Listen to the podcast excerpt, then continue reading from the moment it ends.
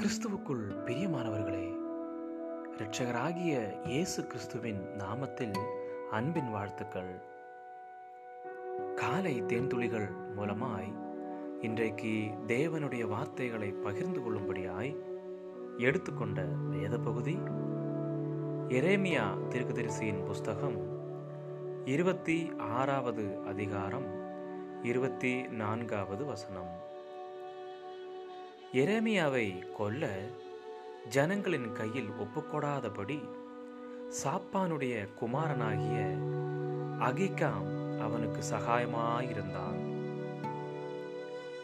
Clifford வில்லியம்ஸுக்கு தான் செய்யாத ஒரு கொலைக்காக மரண தண்டனை விதிக்கப்பட்டது.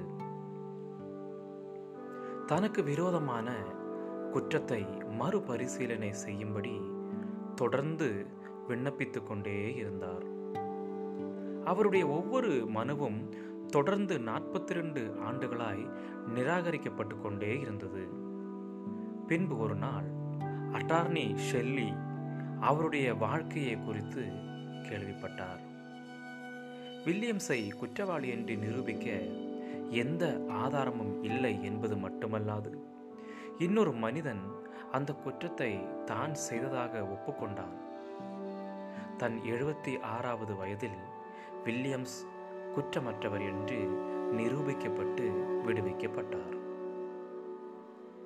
தீர்க்கதரிசிகளான எரேமியாவும் உரியாவும் இக்கட்டான சூழலில் இருந்தார்கள். மனம் திரும்பவில்லை என்றால் தேவன் நியாயந்திருக்கப் போவதாக யூதையர்களுக்கு இவர்கள் தீர்க்க தரிசனம் உரைத்தார்கள். இந்த செய்தியை கேட்ட யூதய மக்களும் தலைவர்களும் கோபம் கொண்டு இவர்களை கொலை செய்ய துணிந்தனர். எகிப்திற்கு ஓடிப்போன உரியாவை கொண்டு வந்து வெட்டி போட்டனர். ஏன் எரேமியாவை கொல்லவில்லை? ஏனென்றால் அகிகாம் அவனுக்கு சகாயமாயிருந்தான் என்று வேதம் தெளிவாய் சொல்கிறது. ஆகையால் அவன் கொலை செய்யப்படும் பொருட்டு மக்களிடம் ஒப்படைக்கப்படவில்லை என்று வசனம் இருபத்தி நான்கில் வாசிக்கலாம். இதுபோன்று மரணத்தை சந்திக்கும் நபரை ஒருவேளை நாம் அறியாமல் இருக்கலாம். ஆனால் நம் உதவி தேவைப்படும் யாரோ ஒருவரை நமக்கு நிச்சயம் தெரியும். யாருடைய உரிமை மிதிக்கப்படுகிறது? அல்லது யாருடைய திறமை ஒதுக்கப்படுகிறது?